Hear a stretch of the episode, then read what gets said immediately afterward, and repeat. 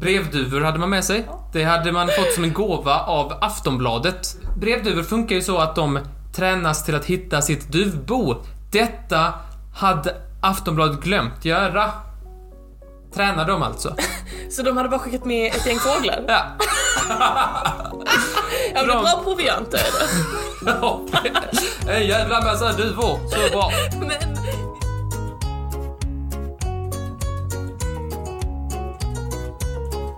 Hej och välkomna till Trivialisk, podcasten där vi turas om att förbluffa varandra med eh, förbluffande så här fakta och grejer. Det här blev jättebra. Trivi- det, genialisk trivia bjuds det på i radio med mig Martin och med dig Molly. Och innan vi går vidare till dagens tema som är expeditioner så ska jag fråga dig hur fan mår du människa? Jag mår bättre än du för det låter som att du har passat i en sån eh, radiobroadcast från 40-talet. Det kan inte vara lätt. Välkomna, välkomna till dagens föreställning. Men jag tycker att du är så... j- Du drar ut på det så jävla mycket. Jag tänker att jag kör... Jag klarar allting nu, alla artighetsfraser på fem sekunder. Ja, men du vet att om vara trevlig, det är ingen snabbhetstävling. Jo. Ja. Hopp! Jo nej men det är bra med mig. Det är Hur är bra. det med dig? Jo, jo. Det säger du men jag ser ju att du har slicat upp hela, hela Ja, jag- tummen. Du hade inte skrivit in poddprat idag. Så då fick jag ta, ta kniv och lök och göra pastasalladen. Du klagade på att du fick laga mat en gång till oss. Ja, och se hur det slutar. Jag har världens största plåster på min tumme. Men alltså du vet att din och min arbetsfördelning för det mesta, det är ju som ett gift par på 50-talet. det är bara det att jag lagar all mat Jag och ty- du sitter och bara "Äh, “ska jag göra något på datorn?” Mm. Sen idag tänkte jag, jag kanske får lov att sätta på mig herrhatten, men nej, då ska du slice upp tummen din. Men Jag kan inte det här tydligen. nej, nej, nej. Så bra. Det var vad som hände egentligen, jag bara hörde dig säga “jag skar mig” och så kom jag in i köket och så var det ett jävla blodbad. Nej men du vet såhär när man tar en lök va? ja. Du vet man ska slicea liksom, man slicear ju först, alltså för er som är vana lökhackare vet jag att man liksom eh, innan man börjar choppa liksom så tar man liksom på snedden. Innan vertikalt så tar man horisontellt. Ja man tar liksom på, det, på snisken. Mhm, på snisken ja. Och där var ju min tumme. Tänk, tänk att det kunde vara så illa. Så den blev inte så vegetarisk, jag, får, jag, jag ber om ursäkt för det. Idag är epokens sista avsnitt. Epoken slutar med dagens avsnitt. Ja. Nya epoken börjar någon gång mot hösten. Ja. Däremellan Ja, kommer det bli eh, experimentpoddar. precis. Där vi dummar oss på olika sätt. Ändrar formatet, ändrar innehållet, ändrar lite vad fan som helst. Eller bara kör en vanlig om du känner för det. Ja, kanske det. Det enda vi vet är att det kan vara med dig och mig. Ja. Eh, Men sen så kan det ändras lite, så det kommer vara en experimentpodd där, då får man gärna höra av sig och säga den där experimentpodden var ju helt åt helvete och den där var bra, Kan- den där grejen kan du behålla. Precis, vi behöver ju er hjälp. Vi experimenterar ju för att se om det finns något bättre sätt för oss att podda på. Och det är ju mest ni som vet va? Vi, vi tycker att det mesta vi säger är skoj. Vad är dagens tema Martin? Expeditioner. Yay! Roligt, det är Anna-Lovisas tema. Ah, jag ska berätta för dig om Polarexpeditionen. Oh, spännande! Eller André-expeditionen. Den kan jag heta. André-expeditionen. Andrés pil- eh, Polarexpedition. Andres polarexpedition. Vet du, det låter som, det låter som en jättekonstig macka. Med polarbröd. Och det här är Andres polarexpedition. Get ready smaklökarna. Åh, för- Dijon! Ja. Om och det alfalfagrunda. låter mer som något jättekonstigt på den. Om det ska vara en riktig expedition. Just det. Avokado och Nutella. Fy fan. Det är en expedition hon har. Det är en jävla expedition. Ska han in i den djungeln? Då är man illa ute. Nej, hans polarexpedition. Vad tror du han åkte då någonstans? Nord Polen. Ja. Ja, det är riktigt. det vore dumt att vara svensk och bestämma sig för att åka till Sydpolen. Ja, Om det. man vill på en polarexpedition så finns det ju en närmare väg att gå. Gud vad spännande Martin. ja. Jag vill bara säga att eh, jag har tagit ganska mycket information från P3 Dokumentärs eh, version av eh, samma ämne och där går de eh, på vissa ställen in i mer detalj. Men jag har tagit highlightsen och det bästa. Okej, okej. Vi börjar med huvudpersonen tycker jag. André. Ja, inte bara det utan Salomon August André. Han är en sportig och teknikutbildad ballongförare. Sportig och teknikutbildad ballongförare. Där har du en färgstark profil. Det låter som han ska vara med i Vem vet mest? Han ville bli först på Nordpolen. Ah. För han levde på slutet av 1800-talet när liksom ingen riktigt hade varit där tydligen. Men man visste att den fanns. Ja, man tänkte, det är ju mest siffror. Så här, det är väl så här, om man är, någonst- om man är på Nordpolen och tittar på sin, sina instrument Men så ingen kan hade man ju varit veta... på Nordpolen. Nej. Men man tänkte att det var, jag vet inte hur de här ins- instrumenten, han ville ju åka till Nordpolen. Det är den historia jag försöker förmedla. Men du ska in och pilla i detaljerna, men jag vill bara förmedla min historia. Du blir ju Jag ledsen! blir ju ledsen när du håller på så. På den här tiden så var det liksom så här äh, att du vet så här mycket nationalism och man ville vara så här det bästa landet och sen var det imperialismen på det att man skulle så här, utforska nya eh, eller utforska liksom nya ställen, kanske nya råvaror och så här äh, whoop, whoop. Man var ute och reste och så här upptäckte och man ville liksom så här visa att ja, men vi i Sverige vi är också bra och duktiga. Vi ska att vi kan, vi kan åka till Nordpolen. Absolut, Vi jag kan vara köper det. först dit. Men, ja, syns det På va? den här tiden var också Sverige-Norge i eh, union. I kahoots. Nej, i union. Okej. Han pitchade den här idén så här, eh, till Vetenskapsrådet och sa så här, men vi vill åka dit, eller jag vill åka dit. Men vi kan fota också och typ så här, skriva på kartor så att liksom, det blir en liksom, upptäcktsresa så. Och då sa de, ja men det, det kan vi stödja, vi kan, vi kan gå med på att det är en resa ni får göra. Eh, men ni får söka pengar själv. Och det fick han göra. Han var en karismatisk man som var duktig talare. Ja, han var ju ballongförare. Ja, det var han ju. Så att han fick pengar eh, av Alfred Nobel och kung Oscar den andre Jaha. som ville stödja detta. Det var ju bra. 136 000 kostade det, men det var mer pengar i slutet av 1800-talet än det är idag. Salomon, han ville ha två medresenärer på sig på den här resan. På sig. Nej, med sig. Han valde... Eh, den första kandidaten blev då den 48-åriga meteorologen Nils Ekholm. Han hade lite erfarenhet av så här, expeditioner och lite om klimat. Eh, Bra val. Ja, Ja. Mhm. absolut. Och sen var det Nils Strindberg. Han kvalificerade sig för att han hade en kamera. Han skulle ju fotografera pojken. Jaha, ja. För att det hade man ju sagt i Vetenskapsrådet, fick man ju hålla det. Men var han fotograf också? Alltså han var väl duktig med den. Det är, alltså, så här, den var ju precis uppfunnen. Trots eh, att bara en av dem hade lite erfarenhet så beslöt Andrea att eh, det behövs ju ingen träning. Nej. Varför skulle jag det? Varför skulle det När man behövas? har gott mod, Martin. Ja, och gott mod, det hade också det svenska folket som tänkte det är bra att Sverige ska vara först på Nordpolen. Ja, det, är det är ju bra. helt rätt. Ja, det är Vi är ju så duktiga, för det är ju nationalism och så vidare. Just det. Det var mycket liksom, folkligt stöd, man gjorde vykort, man gjorde frimärken, man sjöng sång- sånger som jag inte får spela upp för det är ju rättigheter. Jaha. Men eh, texten var i alla fall till Nordpolen vi går, fadderlallerallan.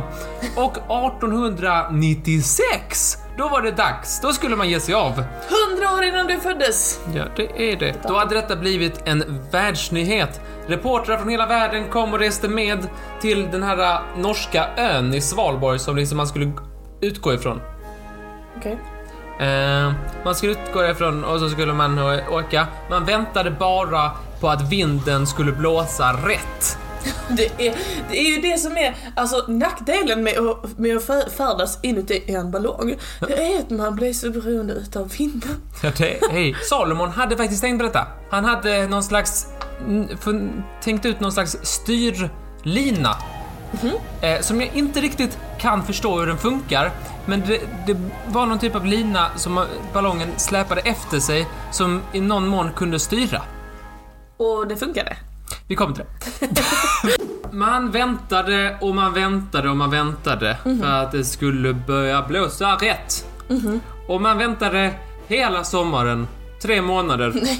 Och det kom aldrig någon. Gud, vad- Reportrarna blir ju så otåliga. Och då blir man ledsen. Och så blev det ingenting. Då fick man åka hem. Nej, Så jävla kast. gud vad dåligt. Eh, då hade man missat sin chans. Fick man prova nästa år istället. Mm. 1897! Då var det dags igen att testa. Nils Ekholm, meteorologen, hade dock dragit sig ur. Han hade sett under de här tre månaderna att eh, ballongen inte riktigt höll tätt. Ah, Liksom den pös ut. Det var en sån här vätgasballong. nej men, nej men så kan man inte ha det. Nej, det kan man inte ha. Det Det är jättedumt. Du menar att den var för grovmaskig? Jag antar det. Så, att, eh, under eh, lång tid så drog det ut och det här skulle bli en ganska lång resa. Eh, så att han tänkte att nej, den ballongen vill inte jag sätta mig i." Det var Så kul. han blev eh, utskrattad och eh, skambelagd, heter det, eh, av svenska folket som en svikare. En inkrygg. Precis, för den här ballongen inte höll kvalitet. Han sa liksom så här att ja, men om ni gör en ny ballong som håller tätt så vi kan överleva, då följer jag med. Men, och Nobel erbjöd sig att ja, men jag kan ju betala en ny ballong. Men då sa André att nej. Nej.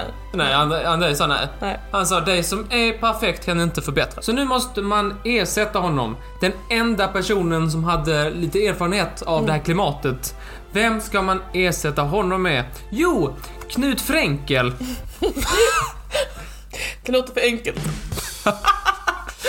Jag, vet, jag tror det uttalas så, det är ett AE, som danskt. Knut Fränkel. Han var utbildad civilingenjör, men han hade ingen arbetslivserfarenhet av det. Han hade bara utbildat sig. Men det är ju bra att vara det. Ja. Ja, eller ja. Tänk Vad- när han blev uppropad i skolan stod det så Fränkelknut och någon bara det är faktiskt en råbandsknop. Den är ganska komplicerad. Så, 1897, samma procedur, världspressen och så vidare. Ja, ja. Men nu var vinden rätt, så det åker. Det har fixat såna här styrlinor som jag pratade om. När man lyfter så att säga, så märktes det ganska snabbt att man var lite för tung. Jaså? För en grej man inte hade gjort då, som också var en del av eh, Nils kritik, var att man inte hade testflugit ballongen i, den, alltså i närheten av den här miljön. Var inte han en sportig och teknikutbildad ballongförare? Jo, jo, jo det var Men han hade inte testflugit sin egen ballong. I alla fall inte i det här klimatet. Men Nej. kanske, kanske nere i... eh, Var gör man polkagrisar någonstans? Gränna. Ja, det var där han kom ifrån. Dina minnesregler är verkligen kreativa. Så att man eh, började närma sig havets yta lite oroligt, oroande snabbt så att säga. Så att man började kasta ut lite... Man har ju såna här ballaster. Ja. De började man slänga ut väldigt mycket. Man bara slängde och slängde och slängde. En av de grejerna som tyngde ner mest var de här eh, styrlinorna. Men de flög av, så det var lugnt. Flög de av? Ja. ja vad skulle de med dem Så nu kan de inte styra överhuvudtaget. Nu kan de bara förlita sig på vinden. Ja, det är bra. Eh, det är ju lite tråkigt. Och sen då att man eh, går mot hav, eh, havet då, det är också lite sämre. Man börjar slänga ut massa eh, tyngder och till sist så fick detta resultat, fast alldeles för mycket. Så man steg 700 meter rakt upp i luften. Mhm. Nej. Det var ju inte bra sa de. Nej, det är det inte var bra kast. heller. Så en bra nyhet, man slutade sjunka mot havsytan. Dåligt. Eh, styrlinorna hade ramlat av. Eh, Men nu tänker alla som sitter på marken, det här var fiasko. De måste nödlanda. Men ballongen, den fortsatte mot horisonten tills den inte längre syntes. Expedition, expeditionen och dess medlemmar skulle inte ses igen förrän om 33 år. Ja men då var de inte vid liv. Nej, Nej. Jaha. Det var, det var då av en slump att ett norskt fartyg åkte förbi en ö, Vitön, och, och eh, såg rester av expeditionen eh, och dess läger och eh, deras kroppar som hade liksom, snön hade börjat dra sig tillbaka och så kunde man se det. Och detta blev en världsnyhet. Eh, men också ett mysterium. Då det visade sig att man inte riktigt kunde se någon logisk förklaring för varför man hade dött. Det visade sig att mycket av utrustningen var intakt. Eh, bland annat Knuts dagbok. De förde alla lite så här eh, anteckningar och dagböcker. Så genom den så kan vi återskapa och följa deras resa under sin expedition fram till att de dog. Och det ska vi göra nu! Yay! Eh, De var borta i tre månader innan de dog, ska jag sägas. Eh, Så vi backar bandet och s- försöker se vad som har hänt under den här tiden. Vad spännande. Ballongen har nyss förlorat sina styrlinor och alla på marken tänker detta är katastrof. Ja. Nu måste de självklart nödlanda snarast. Man började ta båtarna och åka upp. Alla tänkte nu måste de nödlanda. Ja, Men på ballongen så tänker man lite annorlunda. jaså. Man tänker... Eh, kaffe? Nej. Kaffe, det är, var inte det gott med en kaffe? Det är alltid gott med en kopp.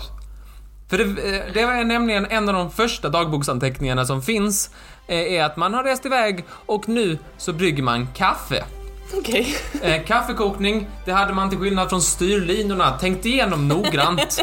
Så man öppnade en lucka i golvet, sänkte ner en kaffebryggare och via en mackapär som, jag, som inte beskrivs så jättetydligt så tänds en låga och sen så blåses den ut när kaffet sedan är klar. Och det var tydligen väldigt gott.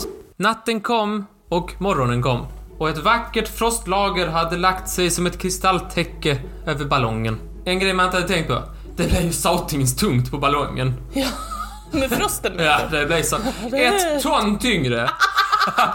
Jaså, ja. tån, ja. Tån med frost. Vilket innebar att man plötsligt förlorade höjd igen. Så man började slänga ut allt möjligt. Inklusive den markör som man skulle lägga på mol- Nordpolen när man kom Nej fram. men vad är då poängen med hela Nej, expeditionen? man, man, där kan man nog säga att där så hade man nog tänkt att vi ska nog skita i detta. Det är nog bara Vi kan ju överlevnad inte som gäller. styra Nej. och vi kan inte flyga. Nej. Men Ehm, koka kaffe, det nu kunde de. Mm. st- Ja, det kunde man och det var ju så gott tyckte de. Nu studsade man fram på isen. Såhär dunk, Nej. dunk. Men du, kan, du ska inte tro att man var helt oförberedd. Nej. Brevduvor hade man med sig.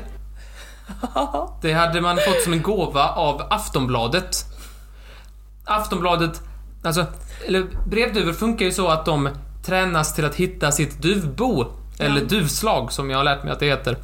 Eh, detta hade Aftonbladet glömt göra. Tränar de alltså? Så de hade bara skickat med ett gäng fåglar? Ja. Ja, men Bra. bra provianter. en jävla massa duvor, så bra. Men jävla brevduvor utan att bli tränade. Man- Det är ju jättedumt. Men det visste man ju inte så man skickade iväg dem ändå. Åh, bra. Och det visade sig att en flög ändå ganska hyfsat, även fast inte riktigt så här. Den flög åt rätt håll i alla fall. Men vad bra. Och då var det någon på ett n- norskt random eh, fartyg som såg en, någon, någon ljus fågel flyga. Liksom så här, o- uppe. Och han bara, han var väl lite uttråkad, han bara "Hö, hö, Undrar om jag kan träffa den om jag försöker skjuta? Nej, Och och han bara, oj! Alltså, det Han sa, kunde jag. Pang sa det. Oj, det kunde jag väl. Så duktiga kung är jag, sa han. Ja. Och sen så åkte de iväg. Flera timmar senare så fall... Så föll poletten ner. Ja. Han bara, fan tänk om det var de där jävla polarexpeditionen som jag har slängt ut och så sköt jag den. Det skulle jag tänkt på det Dick. De skulle ju inte vara där tänkte jag, men jag tänkte ju inte att det var någon viktig sak. Gud, Så vad- då åkte de tillbaka, hittade fågeln i vattnet. Nej, är det jo, sant? helt sjukt. Oj. Och där bara står lite att åh, det är bra. Det är bra med Allt är bra med oss. Jaha, men det är ju en lögn. Ja, men nej, men de var ganska optimistiska. De beskriver hela tiden i dagböckerna att det var ganska bra, så här. Det var bra stämning, go- bra snack. Eh, väldigt länge. Mhm. Men det är inte riktigt det som är det viktigaste om man ska överleva på Nordpolen, att det är gött snack. 65 timmar efter start så ville ballongen inte mer. Jaså? Eh, den nu åkte den ned på marken och det bidde ingenting mer av den ballongen. Då fick man ge sig av till fots istället. Ja. Nordpolen är 600 kilometer bort och det gällde istället att ta sig hem. Aha, de ville inte bege sig till Nordpolen, de ville bege sig Men hemåt. man kan tänka, man, nu har man ändå tänkt att äh, det, det gick ju inget bra. Det var inte Det var, topp- my, var mycket bättre i mitt huvud, sa André. Är det brevduvorna som ska bära dem då, eller hur tänkte de? Nej, för att de har ju då ehm, lastat med sig slädar som visade sig vara ganska kassa för klimatet då. Samtidigt så var de felkonstruerade. Yes. De sak, någon del var inte riktigt kompatibel med någon annan del. Ja. Och det hade man sett redan innan avfärd. Men då tänkte man så här, nej men det, varför skulle, vi kommer inte behöva dem. Men det, och Nej, alltså. Man packade slädarna då och mm, begav sig eh, tillbaka, så att säga. Mm, Eh, de här slädarna var ju inte så optimala, så man... Eh, det blev väldigt tungt.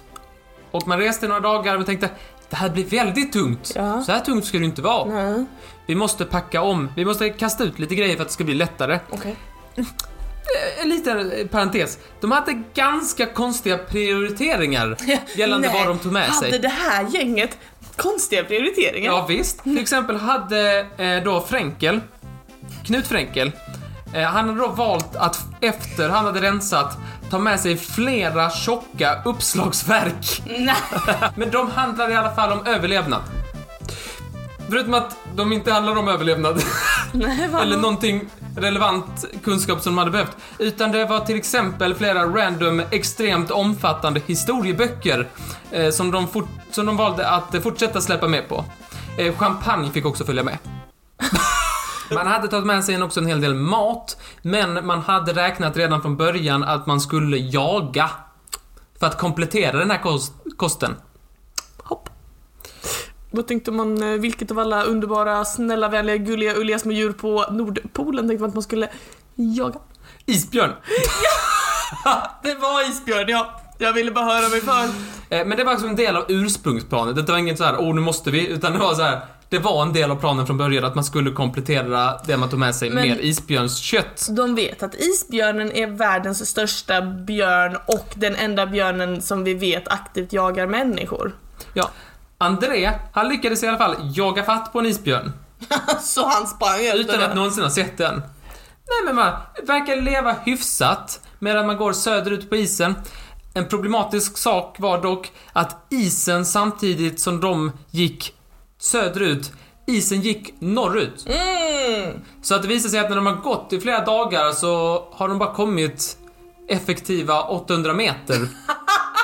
Ja, även det, fast är, de går liksom så här 16 timmar om dagen vissa dagar. det är... Det är nejslet. Det är najsligt. Det blir som ett världens största rullband. Ett riktigt stort rullband. Man har då tänkt att man ska komma liksom till eh, lite norska öar och sådär eh, efter ett tag, Svalborg. Och ditåt sådär, där det där eh, det liksom kan finnas lite folk sådär, så kan man få hjälp. Ehm, men man inser då, eh, i och med att det går så l- komiskt långsamt, att mm, nej, vi kommer nog inte komma dit. Vi får nog övervintra på isen. Och det är inte så bra. Eh, man såg dock fastland. Det var en obebodd ö. Eh, man bestämde sig för att eh, ändå stanna på isen eftersom tydligen så under vintern så tar is, så flyter isen söderut typ ish och sen så blir man liksom närmre det norska fastlandet. Okej, jag förstår.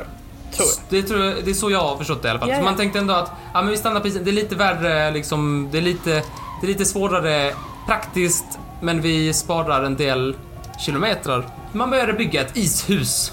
Eh, jag, Du, har- men, du menar en iglo? Nej, jag menar ishus. Jaha. För att man hade stora planer. Eh, trots att jag inte tror att man hade... Jag, de säger ingenting om att någon har erfarenhet av detta och jag... Ja, det känns ju som en kvalificerad gissning att de inte hade tränat på just detta. Ja. I och med att de skulle ju vara i ballongen hela tiden. Eh, så man skissade upp en enkel trea i dagboken. Ja, så. Eh, med förråd, eh, kök och matplats med någon Nej, men- slags öppen planlösning och ett sovrum. Eh, Ett ma- sovrum? Ja. Detta slet man med i några veckor. När den äntligen var klar så lägger man sig i denna och sover och vaknar när hyddans golv spricker och där under är vatten som jag förstår. Det är dåligt. Så det liksom Eh, det spricker och liksom bildar massa små isblock som flyter omkring. Men Mm, är liksom det- så här lite tillhörigheter på varje isblock som i någon Ice Age-film. Så här, "Jo, där borta är, är maten och där är släden och där borta är ballongrester eller någonting. Gud vad dåligt. Men var det för att huset var för tungt eller? Ja, eller dem. Ja, de. Och det, isen för tunn antar jag. Deras lilla hus helt enkelt. Deras lilla, deras lilla lott. Ja, Eh, Det var väl jätte, jättedåligt. det var väl kast. Du är alla lite trötta på detta. Det det- var jävla tråkigt, vi har sysslat med det i flera veckor. Ja. Vi går till det jävla fastlandet Ja, ändå, jag tror det sa de. Den så kallade Vitön, som man tidigare hade sett som var obebodd ö. Man går dit, man vet nu kommer vi få vara, nu kommer vi få över, övervintra här och det kommer vara mörkt dygnet runt. De är inte tränade, eh, allting har gått åt pipan. Ja. Man går dit och man kanske är lite... Man kanske har lite dåligt mod så att säga. Åh, det kan man tänka. Ja. Eh, och de sista dagboksanteckningarna, de är lite sluddriga och lite ofärdiga, lite så här, man förstår inte riktigt. Men de sista orden, de handlar inte om hopplöshet eller kärlek, utan kaffe. Nej! är det, Det är, så? det är alltid gott med en kopp. Ja, det är alltid gott med en kopp, det har vi lärt oss nu. Sista ordet som skrivs ner är kokapparaten... Punkt, punkt, punkt. Åh nej, vad hemskt. Kanske kokapparaten tog s- liksom s- paja Ja, och då alla de bara- bara, nu skiter vi i det här. Eh, De var också ganska dåliga i magen, men det löste de så fint för de hade med sig medicin i form av morfin och opium. Detta är då det sista vi hör från männen innan de hittas döda 33 år senare. Mm. Två männen har suttit bredvid varandra medan en sista person har suttit längre upp på en liten klippa typ. Mm. Alla verkar ha dött ganska intill varandra Alltså tidsmässigt så här, det har inte gått någon längre tid och man har inte skrivit om det i dagböckerna att nu dog Knut till exempel. Det är ingen som har skrivit det utan det måste ha skett ganska snabbt intill varandra. Eh, till synes utan tydlig dödsorsak. vad händer då Martin? Men, jag vet- men en tidig teori var då isbjörnskött som ingen hade lärt sig hur man skulle hantera. Och då kunde man, det finns tydligen eh, olika ämnen som inte är så bra om man inte hanterar det. Eh, också rundmask Uh. eh, var det några som sa att man kunde ha dött av. Eh, men det är lite osannolikt i och med att alla verkar ha dött ganska tätt in på varandra. Mm. Det är inte så, det känns lite konstigt. Någon skulle väl skriva i do, da, dagboken om en av dem kolla vippen liksom. Mm. Primusköket va? Det hade fortfarande fotogen i sig när det hittades. Så det hade läckt kan man tänka. Och alla skulle då ha dött av koldioxid Nej, koloxidsförgiftning, kan det Ah, stämma? Man blir spännande. förgiftad i alla fall. Ja, Ja, ja, ja. det är så här, ko- en kol dit eller en oxid dit, det fattar ju ingen. Det är Fattar skitsamma. ingen. Eh, eh, det är också osannolikt för i och med ny forskning så har man sett att en person antagligen satt utanför tältet. Det finns en teori men den är ganska mörk. Allt annat har varit ganska uppåt och muntert. Ja. Så jag, jag, vill, jag vill inte trycka ner, ner någon i kängorna men det, en, Om, tryck, om ni inte vill bli nedtryckta i era kängor, spola framåt en minut. en minut. Okej. Go! Ja. Den experten som har gått igenom alla förklaringar har kommit med en specifik som hon tror väldigt mycket på. Hon gick till de här fråden Ja. där kläderna fanns. Jag tror det var Nils långkalsonger som fanns kvar. Och han hade två stycken på sig. Och jag tror på ena benet var ett ben av. Så man tänker sig att Nils dog av en isbjörn Jaha. och Knut blev skadad av samma isbjörn. Så Knut dog, för han tror, har man lagt tydligen under sten, som jag förstår det, typ som en liten minigrav. Men det känns ju som en grav. Knut blev skadad och kanske dog lite senare. Och August André, som då har tagit med de här pojkarna ut. Mm. Ha, alltså det... Nej. Vad gör han, Eller det är ett Martin? mysterium ingen vet. Säg vad han gör. kanske satt sig där ute och tagit morfin så han inte skulle vakna av kyla. Kaffe. Det är alltid gott med Ska vi kåt. ta en kopp en kaffe? Tack snälla Martin för pratan. Hur blev det här tycker du? Det blir lite mörkt mot slutet. Och lite som vinter på Nordpolen då.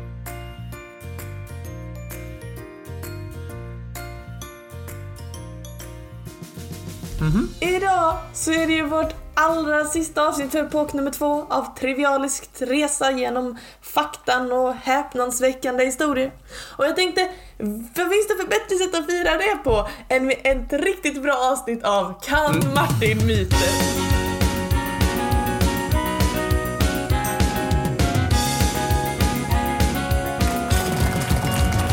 Är du redo? Ja, please. Skjut mig i huvudet bara.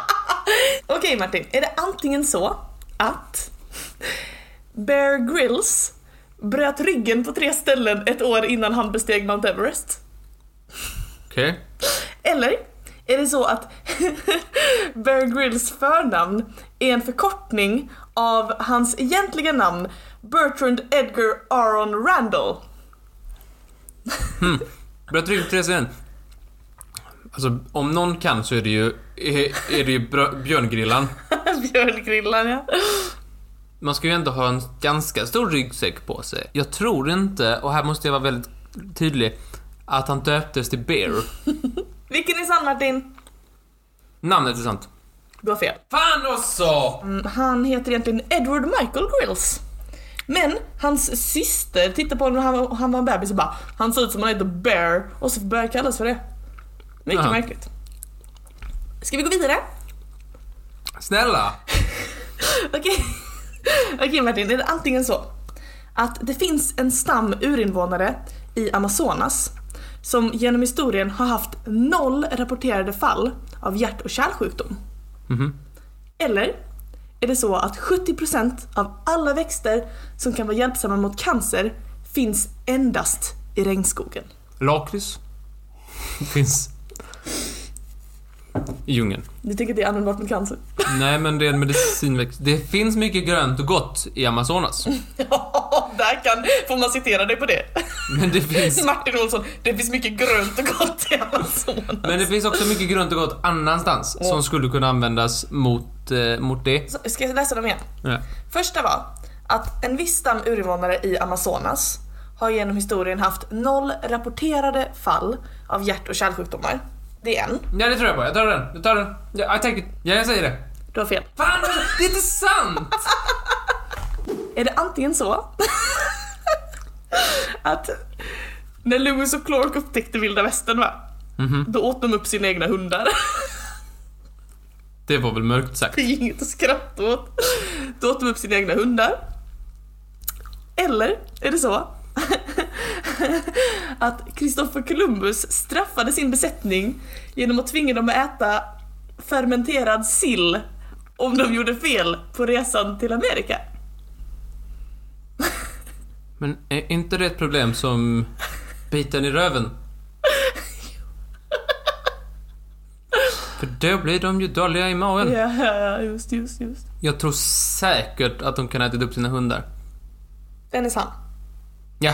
Du har rätt! Bra Martin! Oj, vilket läskigt leende. Oj, nej, usch. han visar alldeles för många tänder. Se alla hans tänder. Det är lite obehagligt. Är det antingen så att Antarktis är tekniskt sett en öken? Mhm. Eller att de flesta växter i en ökenoas är giftiga för människor?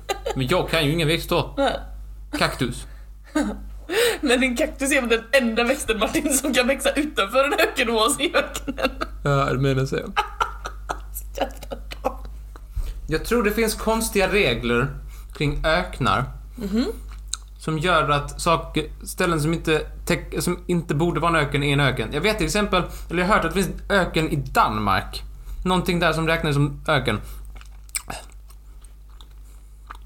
Hmm. Så jag säger att Antarktis är fan i min öken. Den är sann. Ja, Du har rätt. Ja! It seems like an epic comeback is on the horizon. Kanske var det inte det ändå. Solen ska skina på mig också. Solen ska skina på mig också! Nu skriver du till. Ja, men du får inte kolla! Men Varför ska du skriva till nu när det bara när det går bra för mig, när jag har lite momentum? Då skriver du till. Hör alla detta? Det är ju, det är ju riggat, det ser ju alla. Okej. Sista frågan, det är klart du ska skriva till. Martin, är det antingen så att de här två är så jävla dumma båda två så du får hålla i din lilla hatt. Martin, är det antingen så att Steve Irwin, han som är dog av den här Stingray, Crocodile Hunter, du vet han? Vem? Han är Crocodile Hunter, eh, han är som Bear Grylls. Okej. Mm. Är det antingen så att Steve Irwin nästan har fått... att Steve Irwin nästan har fått sin näsa bortbiten av en papegoja? Ha. Eller att den enda icke-svensken som någonsin har vunnit Expedition Robinson var en finsk man som hette Mats Fysiklärare. Som fysiklärare.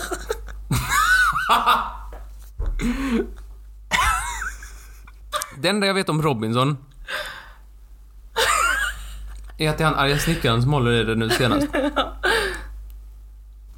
Och att när man är med i Robinson så får man så här Robinson Robban till exempel. Man får liksom sitt namn före det. Ett epitet, ja. Vänta, jag måste, jag måste tänka så här. Robinson Mats. Hette han Mats? Mhm. Men det Robinson är inte Mats. förnamnet som är det roliga. Robinson fis- eh, fysikläraren. Inte fiskeläraren. Säg nu vem är sann! Fiskläraren! Du har fel. Fan också! Däremot Martin, den enda eh, icke-svensken som någonsin har vunnit Expedition Robinson, det var en finsk man vid namn Mats Kemi. Men inte fysiklärare, det var ju att ta det ett steg längre, det var det som jag som gjorde det. Så himla skoj! Sluta! I won fair and square! Det här var, det här var, det, jag, jag gjorde mitt, du gjorde ditt bästa, jag gjorde mitt bästa. Det blir så lika det kan bli Martin, men tyvärr så är jag regerande mästare fram till nästa podd. Vad gör du?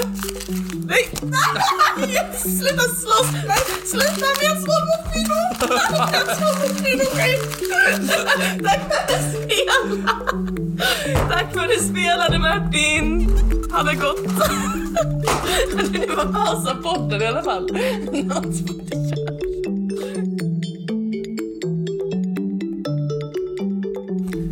Expedition. Tänkte jag, vad kan man prata om det? Då ska jag prata om veckans histor... Martins veckans historiska person! Han har gått till historien som upptäckaren, geniet som kom på att jorden är rund och Amerikas upptäckare. Förutom att allting är fel, fel, fel, fel, fel. Ja, han är bara en eh, random europé som rövar till sig grejer genom att åka ut.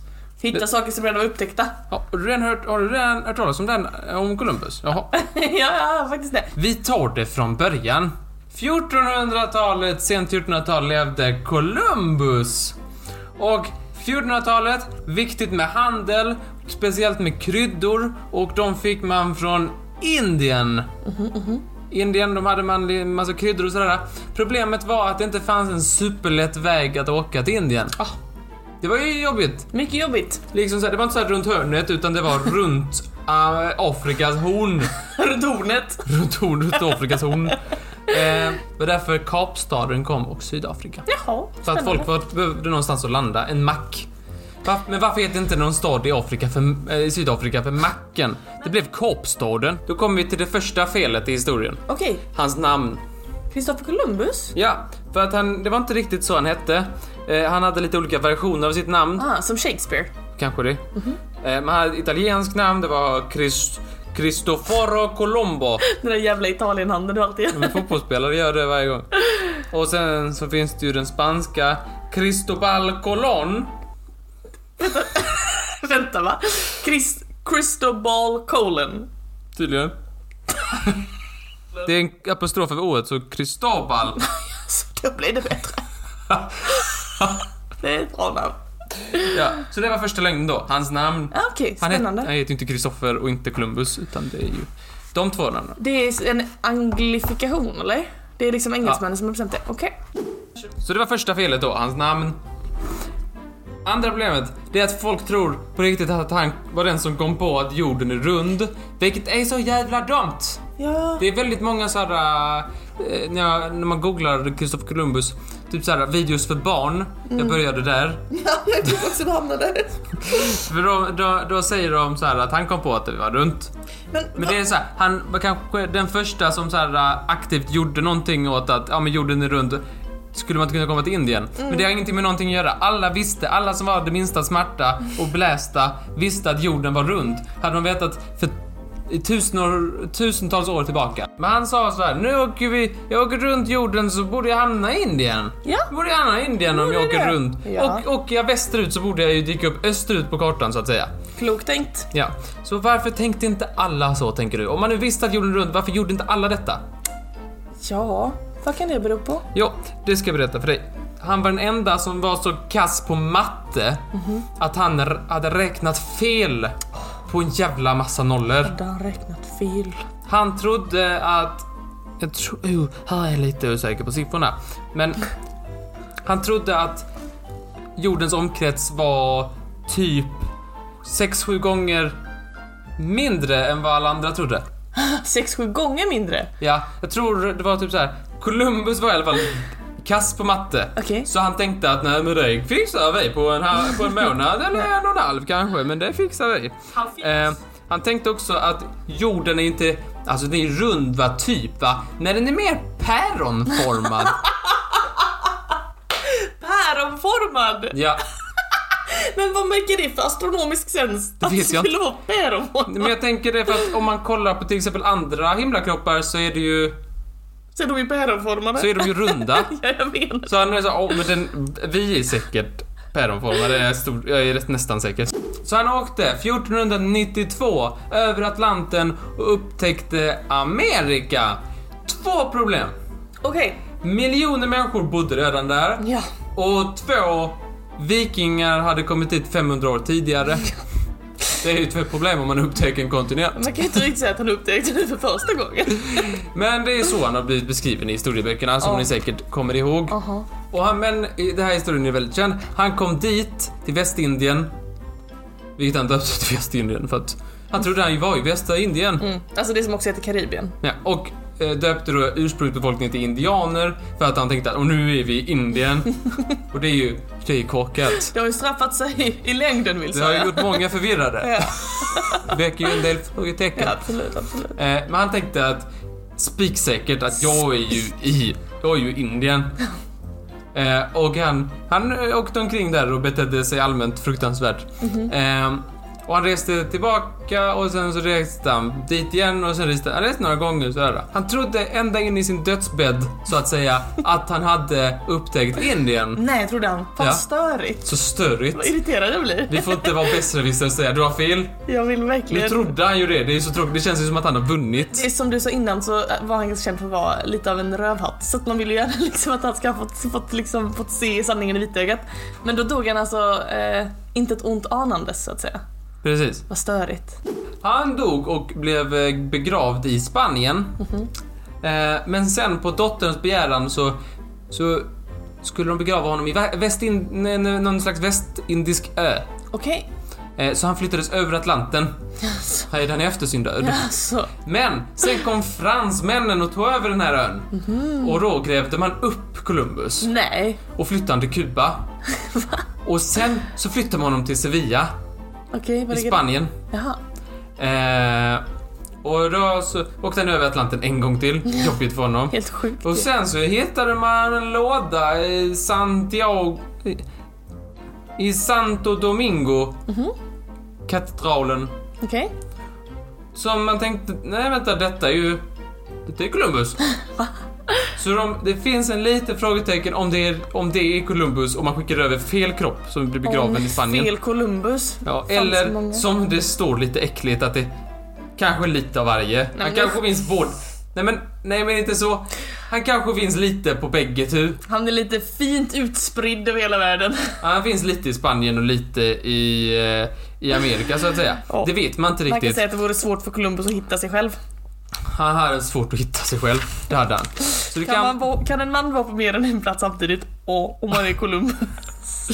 man har velat DNA-prova eh, k- kroppen men, eh, men eh, de i, i Santo Domingo-katedralen vill inte det. Nej. Det är väl ganska bra PR. Ja, verkligen. Ja, så det var Columbus. Spännande! Tack Ja. så jättemycket för det lilla porträttet Martin. Varsågod. Tack.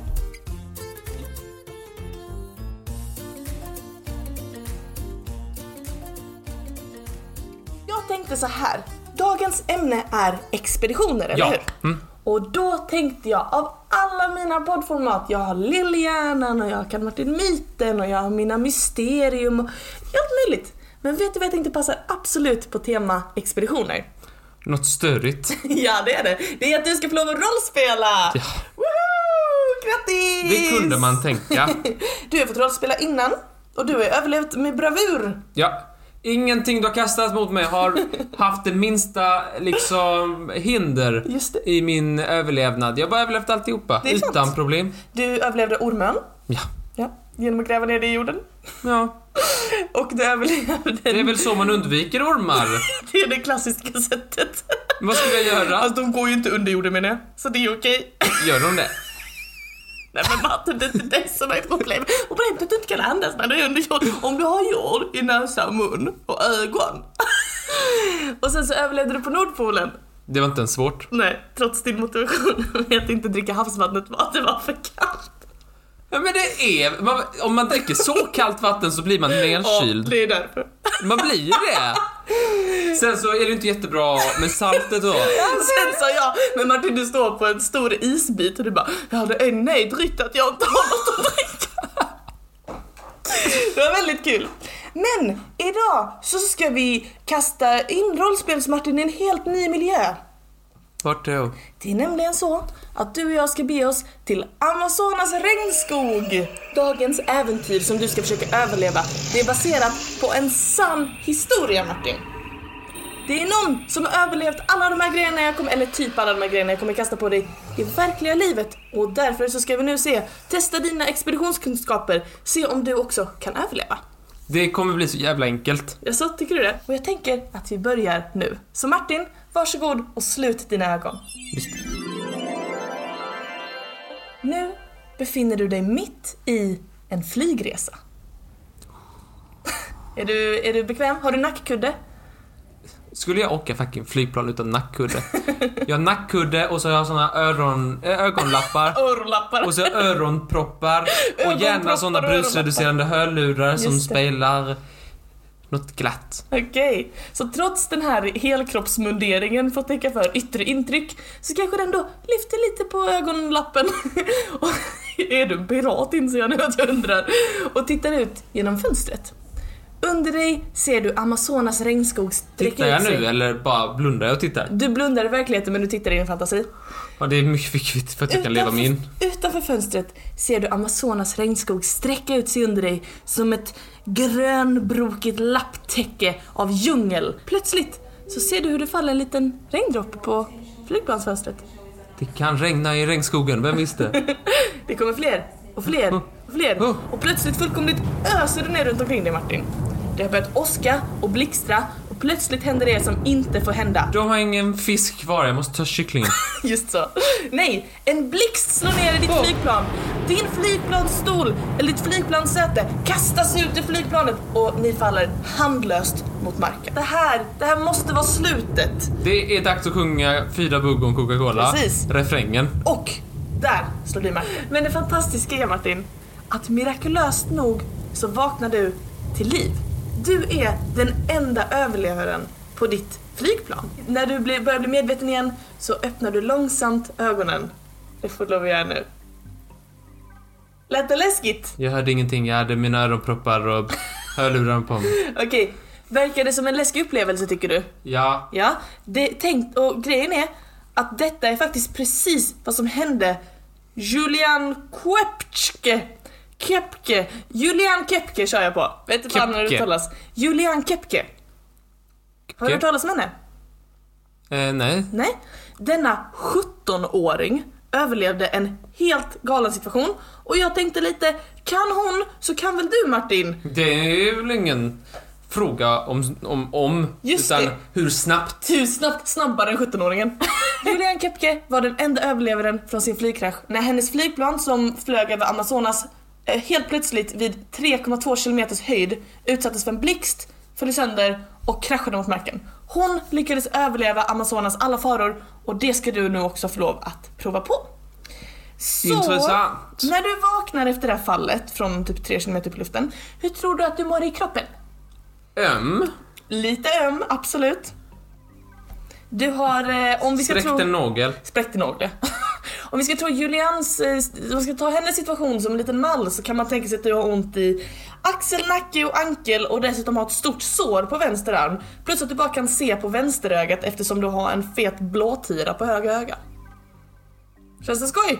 Hoppas inte, hoppas inte var den här veckan som vi ska ta bilder i skolan.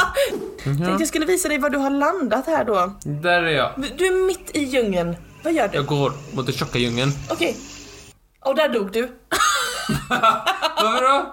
För Jag att- fick ju inte vara med, eller jag fick inte Det, leka. det Julian visste, och som du också borde känna till om du någonsin hamnar i den här situationen Martin, det är att man ska bege sig ut mot ehm, n- någon liksom öppen eh, eh, plats eftersom att flygplan som kanske är ute för att rädda eventuella överlevare efter kraschen, de kommer inte se dig om du är bland, all, bland den täta djungeln. Så försök att leta dig till en öppen yta där du kan bli synad från ovan. Det var mitt andra svar. Det var det där man sa ja. Så du börjar gå mot eh, den öppna... Gläntan. Gläntan ja, smart Martin. Så vi börjar röra oss hitåt och så märker du efter ett tag att du börjar gå. Du börjar gå lite i cirklar. Har du något knep för hur du kan undvika det? Jag lägger ut bullar.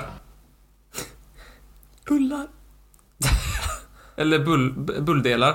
Tror du att du har med dig bullar Martin? Jag har alltid med mig bullar. Du har inte med dig bullar!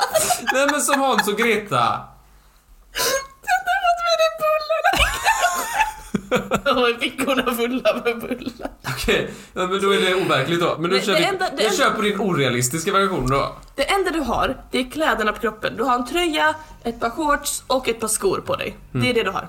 Om man svänger vänster någonstans och svänger höger någonstans Mm. och sen svänger vänster igen och svänger höger igen. Då kommer man alltid framåt och aldrig bakåt.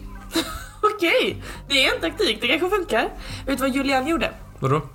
Hon gjorde så att hon eh, gjorde små märken på träden när hon gick förbi. Så hon sk- skulle känna igen ifall hon hade gått där innan. Det är inte jättemånga träd. Jo det är många träd, men hon gjorde väl vart tionde träd eller någonting. Så hon skulle känna igen ifall hon hade sett innan. Ganska smart, eller hur? Men ja.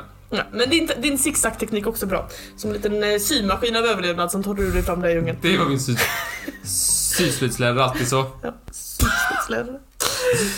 ja, men plötsligt Martin så inser du att eh, det, det, det är lite svårt att se ifall det är någonting i buskarna framför dig. Det rör sig lite oroväckande. Finns det något sätt för dig att kontrollera ifall det rör sig något obehagligt djur rakt fram? Du kommer till en sån här tät djungel igen. Vad gör du för att se om no- någon döljer sig i buskagen? Jag kastar en- en sten in. Det är så jävla smart Martin, det är rent korrekt. Ja. Mycket bra, mycket bra. Åh, kastar du en bulle? Nej, du har Då med blir mig jag innan. uppäten. Julian, hon kastade faktiskt sin sko. Om och om igen. För att jag tror det kanske är lite svårt att hitta stenar precis överallt. Men skon hade hon ju alltid med sig. Så den kunde hon kasta. Du kastar och kastar och kastar. Men plötsligt! Mm. En orm! Men det vet jag ju hur man handskas med dig. Vad tror du det är för en orm? Gyllene landsorm. Det är inte en gyllene landsorm. Det är en orm som kallas för en... En bushmaster. Buskmästaren. God dag. Bra buskmästaren. Det är världens största huggorm Martin. Ah, Den trivs i Amazonas regnskog då den har nog med gift för att döda en vuxen man. Som du! Vad gör du för att undvika ormens uppmärksamhet? springer i zigzag. Du tänker att... Ser inte han? Ormar är ju kända för att inte kunna röra sig i zigzag. Men det är så man Eller ska... vänta nu! Det är ju rent tvärtom! Det är ju de som kan! Men det är så man gör med, med krokodil. Ja men krokodil och orm är inte samma djur. Nej, Låt mig tänka Godzilla. Ja. Ja, min första idé, det kan jag säga, det var inte det bästa kanske. Jag tänkte att jag skulle så ha läppstift på en pinne. Sista vattnet ser ut som en annan orm. En sexig orm med lite läppstift. Tar min blåa hoodie och så gör jag så att jag ser ut som en fågel och så flaxar jag och säger krack, krack. Ah, så du liksom skrämmer den? Ja. Ja men det kan kanske funka Martin, bra jobbat, bra jobbat. Då går du vidare, då har du skrämt bort buskmästaren. Synd bara att det kommer en anakonda. Men den är mycket Den, tjockare. Eh, den är, nej du får inte titta. Den är mycket tjockare Martin. Anakondan är nämligen eh, världens största orm. Så att när du har skrämt bort buskmästaren, då träffar du på anakondan. Eh, En anakonda är i genomsnitt ungefär fyra och en halv meter långa. Men du har tur Martin. Anakondan Ligger och sover.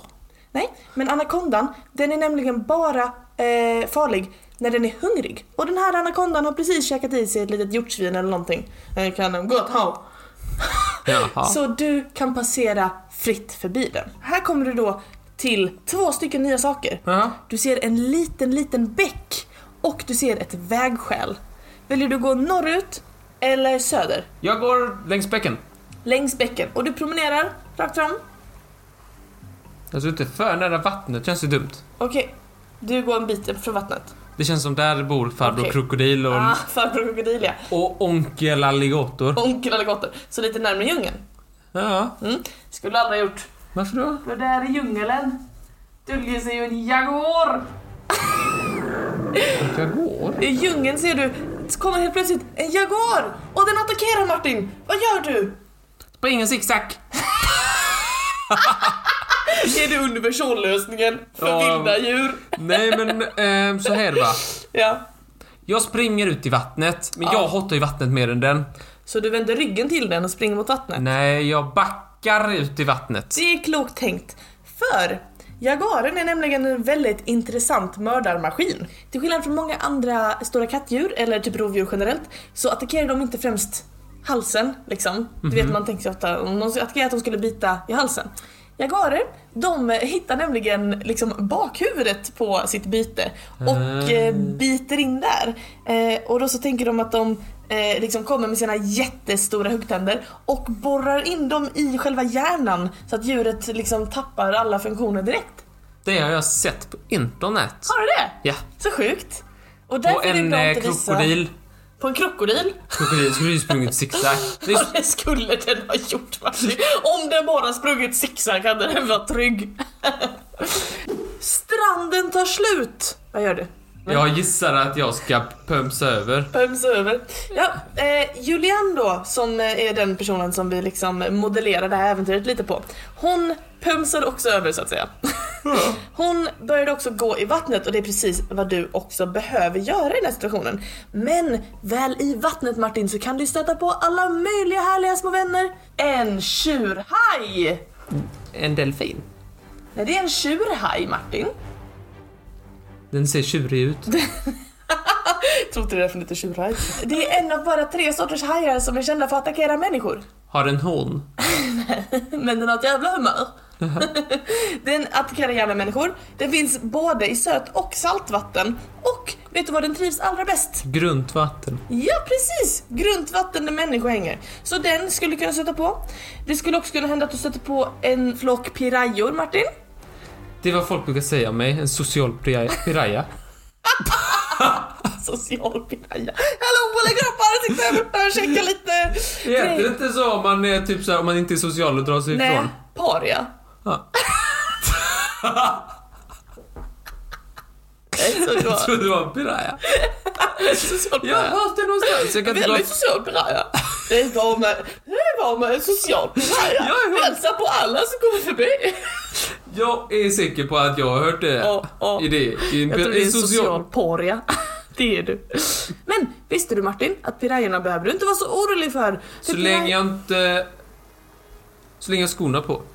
Så länge du har skorna på och så länge du inte blir allvarligt skadad. Pirajor, de attackerar nämligen främst ganska skadade människor eller barn. Behöver inte ställa upp vid hur vi känner till det. Andra djur du kanske träffar på är ett annat litet Visste djur Brajerna om det? som du kan stöta på. Det är stingrockan Martin. Stingrockan, Stingrockan ja. den Och ser nu sur ut. Så känner du liksom, nu ser jag framför dig, okej det är stingrockan framför mig. Var går du? Går du i mitten eller går du mot sidan? Av, av floden liksom. Eftersom det är en rocka Mm. så är den platt. Mhm. Och då tänker jag att den kanske vill vara grunt. Så du går till mitten. Ja. Du har rätt Martin, mycket bra! Mycket bra, exakt så är det! Mm. Men jag sa det hela Rockan. tiden att jag skulle lösa detta Nu felfritt. klappar jag Martins ego så fint, så fint, så han blir lite glad så här framåt slutet av, av epoken. För rockan den rör sig precis som du säger, bara i kanten av floden. Så går du i mitten så är du faktiskt trygg. Och Kommer jag, Floden, floden Martin, den virvlar och vänder runt omkring dig. Du blir alldeles yr. Och såret... så jävla yr... Så lätt blir jag inte yr. Nej, men det har, det har nu gått flera dagar och du börjar kanske bli lite hungrig. Har jag plaskat i den ån i flera dagar? ån, det är Amazonfloden. Men absolut. Ehm, du, du ser, du börjar liksom närma dig att floden den börjar se ut att mynna neråt och vid strandbanken ser du ett par glajiga grodor som hoppar kring. Golden Poison Dart Frog. Det lät inte bra. Golden Poison Dart Frog, den har nog med gift i sin lilla, lilla grodkropp för att döda 20 människor eller 10 000 möss. Åh. Man får välja själv där vilken man tycker är bäst. Men Martin, du ser floden, den börjar kröka sig och den mynnar ut ett hus! En vreka Martin, en vreka! Precis intill huset ser du en dunk med bensin. Vad gör du? Tända eld. Nej. För då kan ju folk se vad hon är. Jo, jo, men det som Julian gjorde och som du kanske också borde fundera på att göra, Tvätta händerna.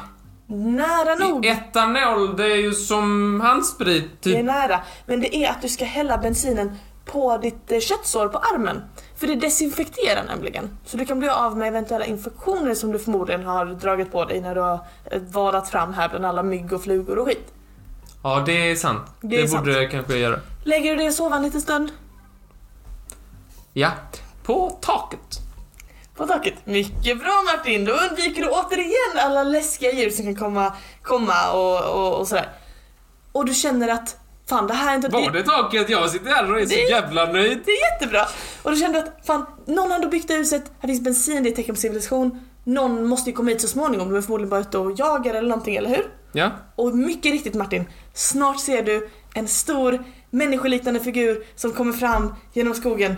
Du är hittad Martin! Du är räddad!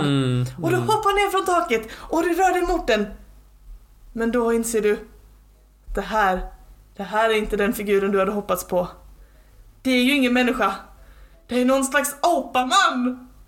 Med skräck i ryggmärgen vänder du långsamt blicken ner mot marken och ser en välbekant gammal hatt. Det är ju kryptozoologhatten Martin! Åh nej! Vad gör du? Du måste Jag plocka tar upp den. bensin och tänder eld på den. Du plockar upp den gamla hatten, borsta av den och så ska vi bara sätta, kan du komma hit lite ska jag sätta, där har vi kryptozoologhatten ja. För den sista delen av det här äventyret, den tar vi i kryptozoologtåget, tut tut! Chupa chupa chupa chupa cabra! Det var det, jag visste Nej, det. det är inte Chupacabra. Det är- hör mer till Mellanamerika. Utan det här, kära vän, det här är The Mapinguary. Mm. Mapingu. Pingu? Mapinguari. Mapinguari. Det, det är en historia om, och nu vill jag verkligen ha ett öppet sinne här, en eh, amazonsk schaman som en gång upptäckte hur man kan leva för alltid. No. Men gudarna, de blev arga på honom Ja. och sa det ska vi bestraffa. Vi bestraffar honom så att han i resten av sina dagar måste gå omkring förvandlad till en enorm sengångare. Jaha. Jag vill Men tänka det på var att vi väl- är i Sydamerika. Vilket är där vi lärde oss i... Vilken podd var det nu igen? Vilket är där vi lärde oss i djurpodden att jättesengångaren en gång rörde sig fram. Eller hur? Ja. Och den här legenden om Pinguary, den säger alltså att det finns ett jättestort djur, ungefär lika stort som en människa, i Amazonas djungeln som ser ut som en stor sengångare. Vissa legender säger att han har en mun på magen och bara ett öga, men de säger att det är bara skitpissemög. Ja. Den sanna historien måste vara att det är en jättesengångare som har överlevt sedan förhistorisk tid och fortfarande finns inuti den amazonska djungeln. Choklad. Oroa dig inte Martin, jag är inte ensam i den här åsikten. Jag har gått in på cryptids med z.fandom.com Mm, ja. slash wiki slash mapinguary. Och där så finns det en liten, eh, ja, men en liten undersökning helt enkelt. Man kan se olika besökare vad de, vad de tror. Ja, det är bra att det har bedrivits empirisk forskning Ja. på detta. Det var det vi efterforskade. Det är 30 personer som vinner en jordskredsseger med alternativet ja, det är en jättesengångare. Ja. Alltså den förhistoriska sengångaren som du stöter på där och du blir livrädd Martin. Då och måste den, det ju vara det. den kommer närmre och närmre och närmre och precis när den ska sätta klon i dig så tar jag av mig masken. Det var ju bara jag hela tiden.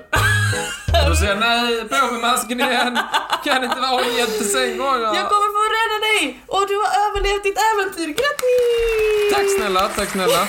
Varsågod. Jag vill inte tacka någon. Det var det lilla rollspelet. Är du nöjd med hur det gick? Ja, jag tycker kanske att eh, det var lite enkelt va? Ja, för lite en, för- eh, En lite mästare för som du. självklart för en sån som är med. Sån. Såklart.